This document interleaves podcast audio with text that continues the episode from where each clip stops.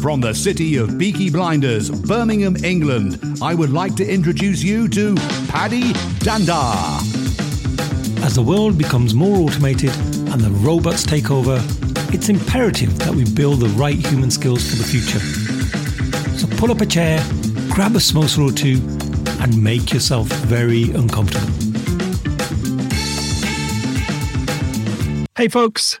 Thank you for joining us for an episode of the Superpower School podcast. Yes, this is the very first episode, and we're going to do things a little bit different. We're not going to bring in a world famous guest or a thought leader or an author. Instead, you're going to be lumbered with me. Now, I could sit here and just talk to myself for the next few minutes, but I thought it'd be a bit more interesting if I put a willing volunteer who is going to interrogate me for the next few minutes. So, without further ado, I'm going to welcome Vera Mehet to the show. Hey, Vera, how you doing? Hello. Hi, Paddy. I'm good, thank you. And hello, listeners.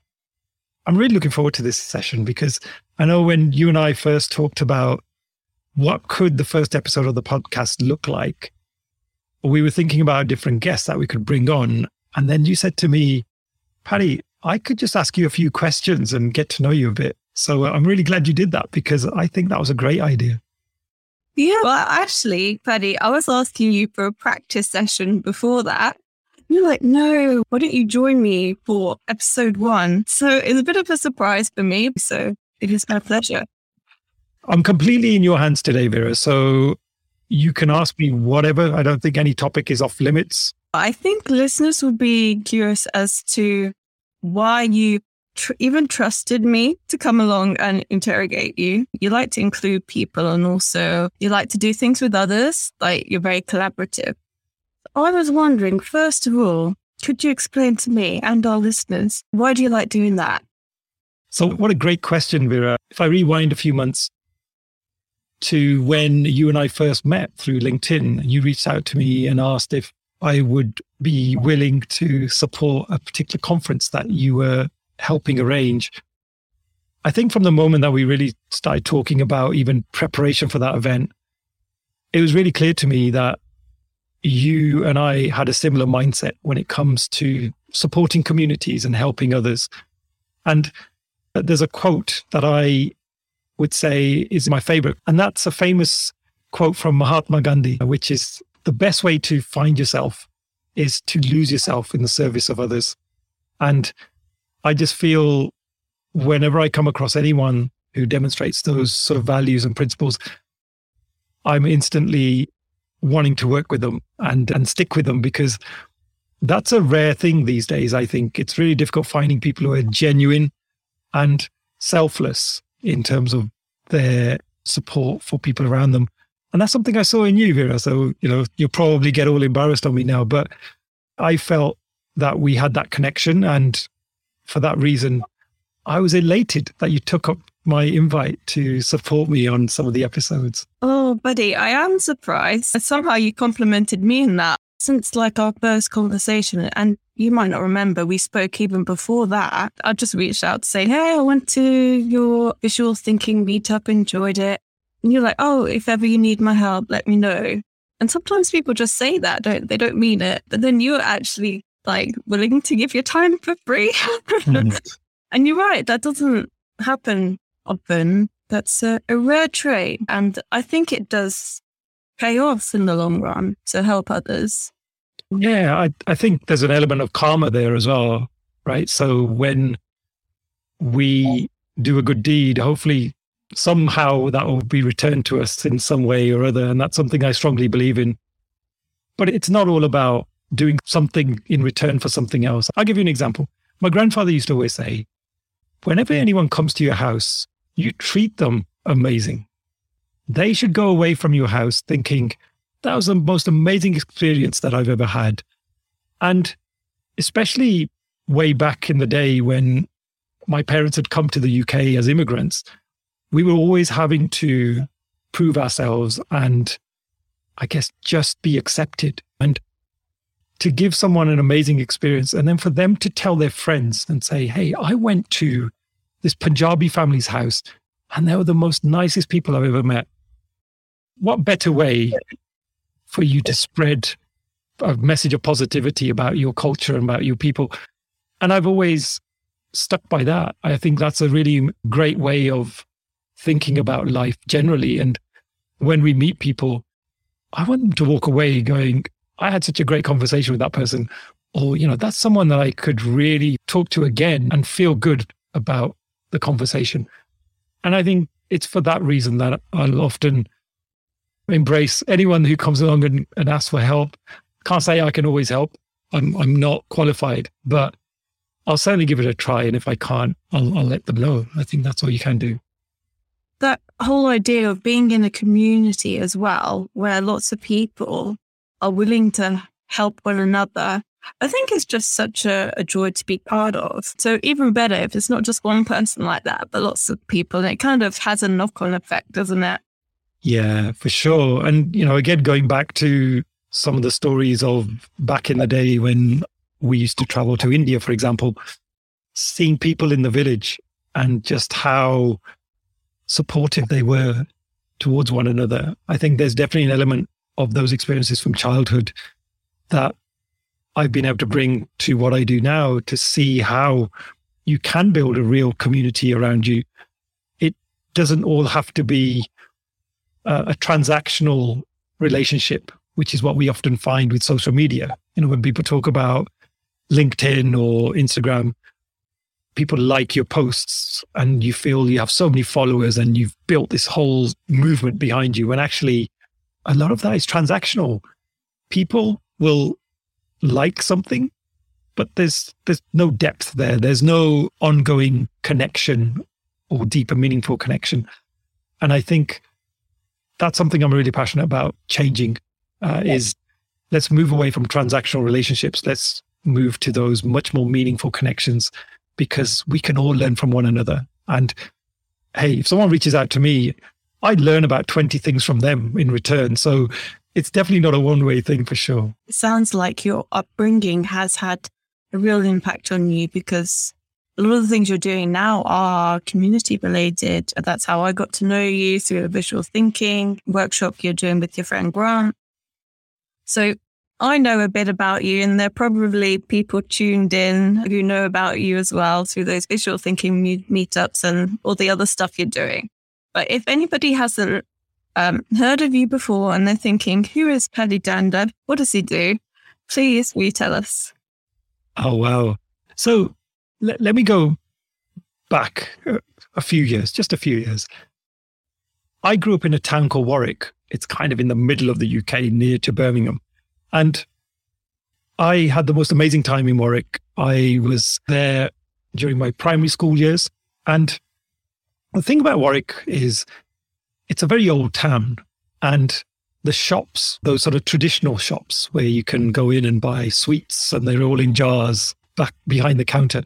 And the people were just so friendly.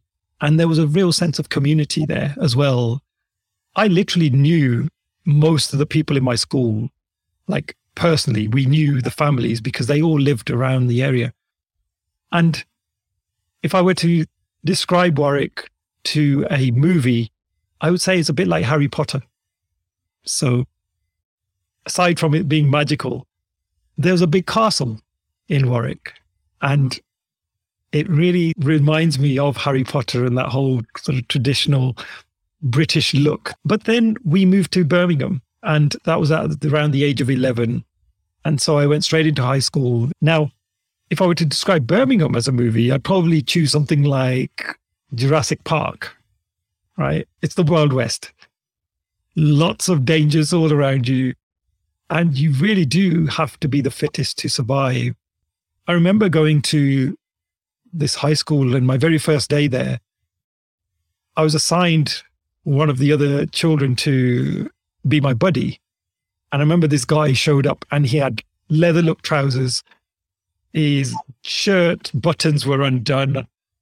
And he taps me on the shoulder and says, Hey, I'm your buddy. Now, I'm okay with that. But the next question he asked me was, Can I borrow 20 pence? And so, without really knowing this kid, he's asking me for money.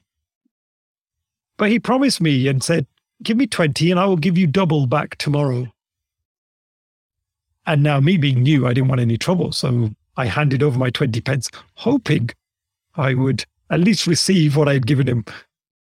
And true to his word, he gave me 40 back the next day. Seriously, I wasn't expecting that. That's not, this is how the story. wow. Every day or every other day, he would again ask me for money and I would, I would give it. I don't condone this, by the way, to anyone. But they used to play this game called Money Marleys. And again, it was the type of school it was. None of the teachers banned it. It wasn't seen as something that they were particularly bothered about. But children used to play this game where they have to throw coins and the one closest to the wall would win all of the money. But this guy, he was amazing at this game. And I became his bank. So he would borrow money from me and then pay me back with interest. And, and almost like my first step into entrepreneurship in a way, because I was funding this little venture of his. And he was so good at it. Anyway, to cut a long story short, the high school that I went to was pretty wild. Everybody wanted to fight you. They wanted to see where you rank on the pecking order of the strongest guys in the school. And I have to tell you, I was probably pretty low down. But when I left high school, the government had started publishing league tables to say where each school sits in that league table. Now, out of the whole of the UK, the year that I left high school, the Midlands was bottom of that league table. And within the Midlands, the West Midlands was bottom. And within the West Midlands, Sandwell was bottom. And within Sandwell, my school was bottom. So indirectly, my school was the worst performing school that year in the whole of the UK. And I know many of the other kids that went there, they weren't particularly academic. And a couple of them even got locked up and went to prison a few years later. And I read about them in the news. Now, I've luckily gone on a path that's kept me away from that sort of trouble. But when I look back now and I think, how on earth did I go from there to working for a big global bank and doing the things that I do now? It it is really phenomenal, just for me, even to reflect for myself. And I guess a message to anyone out there is I believe it's the people around you that help shape you into the direction that you're going to go in and I just had three or four amazing friends around me. One of them now, he's a one of the top trauma consultants in the UK. Again, he and I went to this school. Wasn't seen particularly academic, but he's gone on to amazing things. And I just think just having that core set of people around you can really influence the direction that you end up going. So that's just a little bit about me in terms of my schooling. And I have to say, there were three things at that stage of my life that I was pretty sure on. The first was I wasn't very academic. I really didn't have a good experience at school in terms of learning. And I almost made a promise to myself when I left university that I never want to study ever again. I felt I was done. That was the first thing. Second thing, I was really creative back then. And I used to do a lot of art. But when I saw that at the time, there wasn't much money in art, just never drew ever again until recently. And the third thing I knew was I was a massive introvert. I would be the last person to stick up my hand in class. I'd be the last person to stand up in front of people and talk. And so, again, you know, those three things that I came out with I've totally flipped all three of those on their heads. I mean, you know a little bit about me now, Vera, but uh, that's how I was back then. So that's just a bit of context about where I've come from. No, thank you, Paddy. I like those stories there. Is that stuff I didn't know about you actually? So I'm learning about you. Uh, especially like that, your buddy ended up being pretty marvelous at school.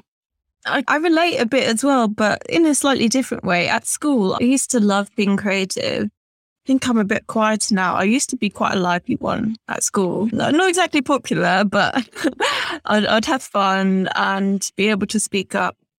But I feel like since college, university, and then into working in an office, feel like my creativity just gradually got sat and my personality sat. I don't know what it was. And then I got to come in contact with you and go along to some of your things that you were doing. It was really refreshing and energized me. And I thought, hey, I can bring some of this creativity in the work that I'm doing. So I've really benefited from that. What is your mission at the moment with the whole creative side and uh, I suppose bringing the workplace to life a bit more? I've, for many years, been very corporate in everything that I've done. And when I started my career as well, I felt that I had to fit into that corporate world and almost suppress a lot of my personality, my culture, my background. I did that for years and years. And it got to a point, I remember when I was working for this big global bank, I had just run a training course and my manager at the time, a lady called Gabrielle Patrick, who's absolutely amazing, she tapped me on the shoulder after I'd run this training course and she said, Hey, how did you feel that went? And I reflected for a moment and I thought, actually, I think I did okay. Probably not the best, probably not the worst. I felt like I did okay. I didn't fluff my lines, felt that the audience were engaged. And she turned around and she said, Well, Paddy, from where I was sitting, I thought you did a terrible job. And for me to hear that from her, especially because she's such an amazing leader and I just have so much respect for Gabby, it really hurt. I was almost in tears. I was stood there looking right at her, thinking, Are you serious? And she went on to say, You always go on about your culture and how rich your culture is. You have music, you have all of these great ceremonies, special occasions you celebrate in all of these different ways. She said, but none of that came out in that session today. And she said, you could have been anyone off the street and we could have put them there and nobody would have remembered you after they left that session. And it really got me to think about hey, maybe it's okay. Maybe it's okay to be different. Maybe it's okay for me not to be so corporate. And it was Gabby that really gave me a kick up the butt to start to change my approach. And in a way, she created a Frankenstein, I think, because from that conversation, and she'll probably never realize this, but I took it to the extreme.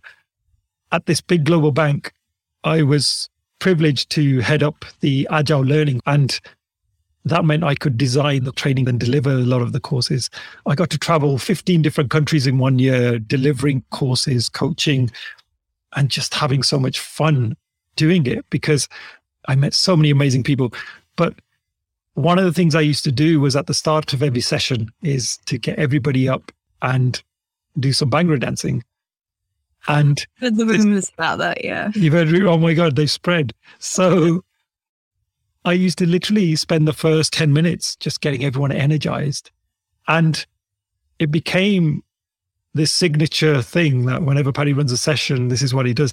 And people started to come late to my sessions on purpose because they wanted to miss that 10 minute slot right at the beginning. And I'm, I'm not talking just about junior people here. Like I literally did this with executives at this investment bank. And for anyone to do that with that level of seniority was unheard of. But I tell you one thing, Vera, they always remembered me afterwards. They always remembered me as being the Bhangra guy, regardless of how the session went, whether it was good, bad, or indifferent.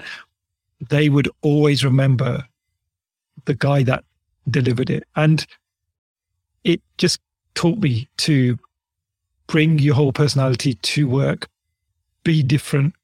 All of these things that we suppressed for many years, like creativity and, and the artistic side, actually people love that. Whenever you stand there and you doodle and you start to create something that's visual it gets people really engaged. And having just experimented with a few visuals and things again i started bringing that to my training and people started giving really nice feedback and i got started getting more and more serious about it i found there were some books on this and over time it started to become again another signature part of my delivery. And as you know, long story short, now I get to co-host this amazing meetup with Grant, as you mentioned, called the Visual Jam. And it's phenomenal. It's a global community. I think we're up to almost 1800 members right now. And we literally come together every month and we just have loads of fun with it. And it's been amazing. So thank you to all of the community that come to those sessions and for all your support because that's what spurs us on. It's that sort of positivity that people give to us afterwards. Yeah, it's like a movement, isn't it? Bringing fun to work. And I'm so glad to hear that, you know, you enjoy yourself with what you're doing and you're not afraid, or maybe you're having to push yourself sometimes to like challenge yourself to be yourself at work and all that. But you don't necessarily back down, even if it means that people skip the first bit of your workshop.